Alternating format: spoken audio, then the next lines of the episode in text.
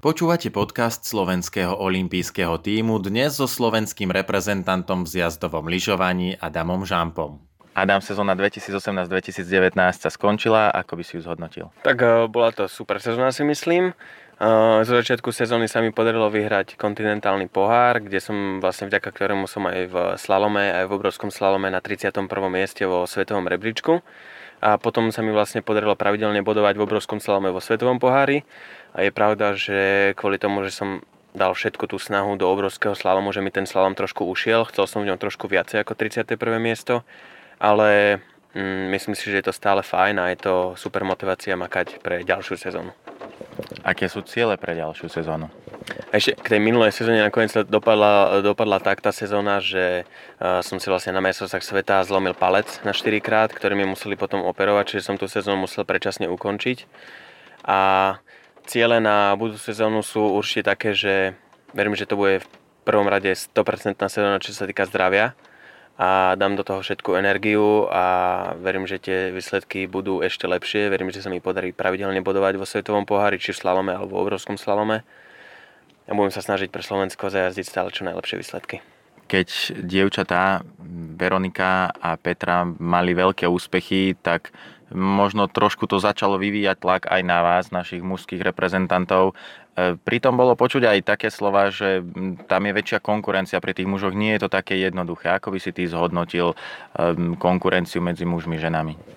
Tak v prvom rade je úplne obdivuhodné, že aj Peťa, aj ešte keď Veronika lyžovala, mali také výsledky, aké mali, aj Peťa ešte stále má. Je to fakt neuveriteľné, je to svetové top my s Andreasom patríme do tej svetovej špičky, aj keď nie úplne do toho vrcholu, ale sme stále v tej prvej 30 medzi tými najlepšími lyžiarmi sveta. A je pravda, že žiaden šport, e, či to je lyžovanie alebo hociaký iný, sa nedá zrovnávať e, ženy a muži spolu. Proste ženy pretekajú medzi sebou, muži pretekajú medzi sebou, každý má svoju konkurenciu, aj keď je pravda, že v každom mužskom športe sú tie limity trošku vyššie a Mm, predsa len muž má asi trošku viacej sily a každý muž do toho ide úplne full na 100% a dievčatá do toho idú takisto full na 100%, ale tie ich limity sú možno trošku inde ako mužské a pravím, netreba vôbec porovnávať e, ženy s mužmi, ženy pretekajú spolu, muži pretekajú spolu a myslím si, že mužský šport je vždycky o niečom inom trošku ako, ako ten ženský. Mm, častokrát počuť aj takú stratégiu olympijských cyklov, že skrátka vy na budúci rok nemáte ani olympijské hry, ani kvalifikáciu. Môže sa očakávať nejaký prirodzený pokles výkonnosti vzhľadom k tomu, že aby potom zase vystúpal smerom k ďalším zimným olympijským hrám a k ich kvalifikácii? Ja si to ani nemyslím, pretože už ten samotný svetový pohár je dosť vysoká úroveň lyžovania a bude vlastne od vás svetové poháre v tom kalendári viacej, čiže budeš mať väčšiu šancu získať viacej bodov, čiže dúfam, že to bude super a vravím, je to taká sezóna, kde možno tí úplne top pretekári nemajú až takú motiváciu makať, ale vlastne tí pretekári na mojej úrovni, ktorí im šlapú na pety, tak eh, o to viac budú chcieť makať, aby ich dobehli. Očakávaš, že by sa tebe s Andreasom ešte v budúcnosti podarilo vylepšovať tie pozície? Zrejme áno, zrejme každý športovec povie, že áno. Tak e, v prvom rade ja by som to asi inak ani nerobil, keby som sám sebe neveril, že mám na to, aby som tie svoje najlepšie pozície vylepšil a aby som sa posúval stále ďalej a vyššie, pretože ten svetový limit je veľmi vyrovnaný a fakt je to niekedy o pár výsledkoch, ktoré ti dokážu zmeniť kompletne celú kariéru, nielen sezónu. A keď sa zo párkrát takýmto výsledkami naštartuješ, tak to potom môže byť zrazu úplne ináč. A ja v to stále verím a takisto aj Andreas a verím, že sa nám to bude dariť. Potreboval by si v príprave niečo zmeniť, alebo máš pocit, že ste na dobrej ceste a treba skrátka len pracovať a pracovať? Ja si myslím, že moc e, meniť po tých skúsenostiach, čo mám, či na Slovensku alebo v zahraničí, nejak netreba. Teraz sme spolupracovali tiež s Romejnom, ktorý je francúzsky trenér, ktorý tiež videl, že my neuveriteľne drieme a vo Francúzsku nie je takisto toľko takých dričov, ako som ja s Andreasom a práve si myslím, že vďaka tejto tvrdej ceste sme sa dostali už tam, kde sme, čo si myslím, že je fakt e, na to, že sme zo Slovenska si myslím, že obdivuhodné, ale samozrejme, keď vidíme, ako blízko sme za tou úplne svetovou špičkou, tak uh, si vravíme, že treba iba vydržať a treba byť trpezlivý a makať ďalej, aby sme sa tam raz dostali a všetkým dokázali, že aj chalani zo Slovenska na to majú. Prechodil si už vďaka lyžovaniu veľký kus sveta, obidve pologule, kde sa ti najviac páči, tak z hľadiska možno prírody okolia a kde sa ti najlepšie trénuje? Tak je pravda, že Nový Zeland je veľmi krásna krajina, takisto aj Taliansko je veľmi pekné, čo sa lyžovania týka, ale pre mňa je vždycky Slovensko domov a Vysoké Tatry sú krásne, pretože ja som priamo zo Starého Smokovca a tie e, Tatry, aké sú u nás, tak to častokrát si ani ľudia na Slovensku neuvedomujú, čo my doma tu máme. A keď ja som, ja som fakt precestoval veľmi veľký kus sveta a vždycky sa mi páči najviac u nás doma v Tatrách, pretože je to naše a je tam krásne. A myslím si, že časom, keď e, k tomu budú mať moderní Slováci ešte lepší prístup, tak si z toho vieme urobiť fakt eh, krásny národný park, do ktorého budú aj rozumne chodiť rozumní ľudia a bude nám tam všetkým fajn, verím. A budeme hrdí na to, že na Slovensku také niečo máme, pretože fakt vo svete, kebyže majú také Tatry, tak sú určite, určite celosvetovo známe.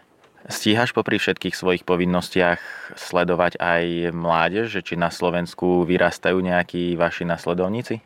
Mm, je pravda, že mňa akože veľmi zaujímajú práve deti a to, ako sa vlastne ako ich baví ten šport, čo do neho dávajú, ako to berú. Preto robíme vlastne s bratom Jumpa Cup, to sú lyžiarske preteky na Štrbskom plese. A tento rok sme to robili už, myslím, že 6. ročník alebo 7, teraz neviem presne, ktorý ročník sme robili, ale um, vlastne vždycky nám tam prídu uh, lyžiarske deti, aj tie, ktoré nerežujú profi, aj tie, ktoré lyžujú profi a robíme taký fun race v úvodzovkách, kde tie deti majú šancu porovnať sa aj s nami, aj medzi sebou v paralelnom slalome. Je to pre nich niečo také iné a hlavne každé dieťa tam niečo dostane. Tento rok každé dieťa dostalo plišák, nejaký balíček štartovací a každé jedno dieťa dostalo medailu, čiže oni majú obrovskú Ehm, motiváciu potom urobiť čo najlepší výkon. A samozrejme tí najlepší dostali aj nejaký pohár. A mňa to veľmi baví dávať všetku tú energiu, alebo teda tie moje skúsenosti práve tej ďalšej generácii nie sme alpská krajina, ale aj práve preto, že si hovoril o tých Tatrách, sú u nás podmienky na to, aby u nás vyrastli e, športovci lyžiari svetovej triedy. No zjavne to dokazujete aj vy, aj dievčatá, ktoré sme spomínali, ale museli ste si skrátka veľmi pomáhať zahraničím, alebo je to u nás možné a tie doplnky v zahraničí sú pochopiteľné a robia to tak všade vo svete? Je to u nás možné, aby vyrastol na Slovensku veľmi dobrý lyžiar, ale musí mať e, rodičov, ktorí nebudú mať moc radi peniaze a dajú všetku, všetky vlastne energiu, čas a aj tie peniaze do toho športu, pretože v začiatku je ten šport veľmi náročný. Aj keď ja som statier originálne, normálne som vyrastal celý čas v starom Smokovci, čiže ja som mal z jazdovky vždycky po ruke a vždycky som v zime lyžoval. A potom vlastne, keď som bol starší, tak sme začali chodiť do Rakúska, aby sme lyžovali už skôr, aby sme na tú zimu boli pripravení. A to je vlastne to, čo potom tých rodičov stojí tie peniaze, pretože zo začiatku to asi musí financovať rodič a keď to dieťa dosiahne nejaký, nejakú úroveň, tak už by sa mal o to starať klub, potom nejaký ten región a potom časom možno mesto a, a nakoniec štát. A verím, že tento systém raz na Slovensku vznikne a že to bude fungovať tak, ako to funguje v západných krajinách. Len všetko chce čas a všetko chce skúseností a ja si myslím, že aj takí ľudia ako sme my, aby sme tie správne skúsenosti a cesty dali do toho, dali tú energiu do toho, aby taký nejaký systém vznikol a aby to časom začalo na Slovensku fungovať tak, aby sme raz mali aj majstrov sveta, aj olympijských výťazov v lyžovaní. Dá sa v tom profi kolotoči na svetových pohároch e, nájsť takých kamarátov, priateľov, že naozaj by to neboli niekedy len nejaké zdvorilostné pozdravy, ale že sa vytvoria takéto kamarátske väzby, aj keď je jasné, že obe strany alebo všetci pretekári tam toho času majú veľmi málo. Je pravda, že v mužskom športe a celkovo v tom svetovom e, leveli je to tak neuveriteľne vyrovnané, že tam je kamarát, dá sa povedať, každý s každým, ale odtiaľ potiaľ.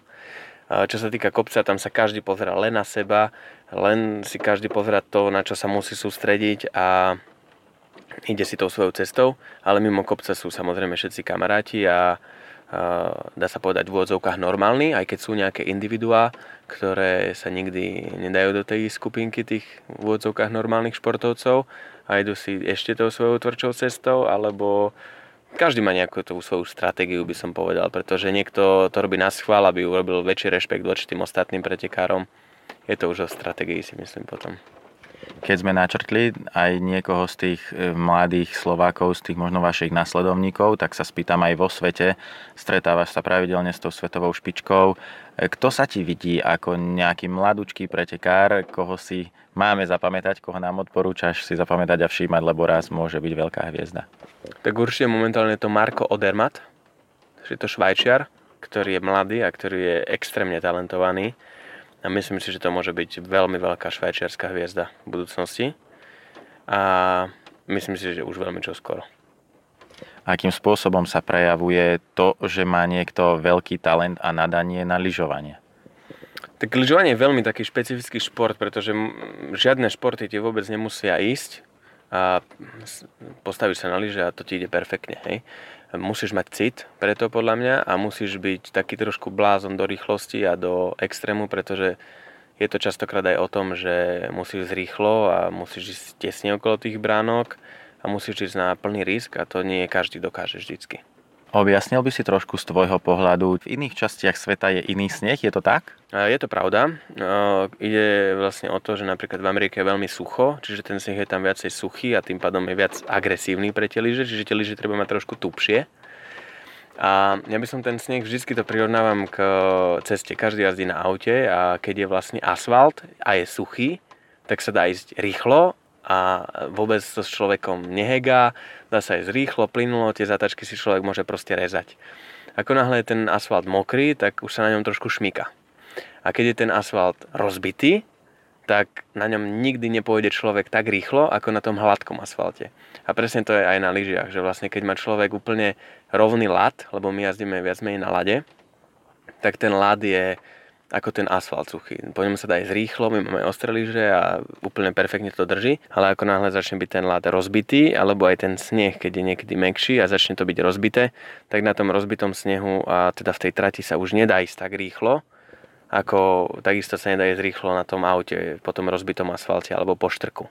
A to je vlastne ten hlavný rozdiel, aké sú tie snehy a prečo tí pretekári s vyššími štartovými číslami sú pomalší, pretože idú po tej rozbitej trati ale každý pretekár si tým prešiel a postupne sa musí vybojovať k tým lepším číslam a keď je už človek vpredu, tak už sa mu jazdí trošku v úvodzovkách ľahšie. Každý pretekár si prešiel aj nejakou tou lyžiarskou prípravkou a ty si už spomenul, ako podporuješ takéto mladé talenty a teraz si to podložil aj tým, že si sa e, stal ambasádorom akcie Športuj Slovensko, Slovenského olympijského športového výboru. Mm, čo to pre teba znamená, alebo čo ťa k tomu viedlo, prečo áno? Tak e, vlastne mňa oslovili e, chalani z e, SOV, či by som mohol byť jedným z ambasádorom a ja som ani chvíľku neváhal a povedal som, že pre mňa je to obrovská čest vôbec spolupracovať so Slovenským olympijským výborom a veľmi si to vážim, že vlastne tie moje skúsenosti môžem odozdávať ďalej a že môžem byť jeden z ambasádorov pre, práve pre olympijský výbor. Je lyžovanie taká tvoja životná láska? Ja lyžovanie veľmi milujem a ja som od malička na kopci, som z Vysokých Tatier, čiže ja verím, že ten môj život bude vždycky nejak spojený s, práve s lyžovaním.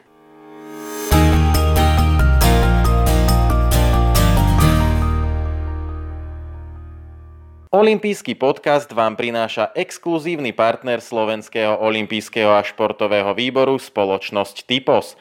Generálni partneri Toyota a 4F a hlavní partneri Dôvera Slovenská sporiteľňa Kooperativa Transpetrol a Matador.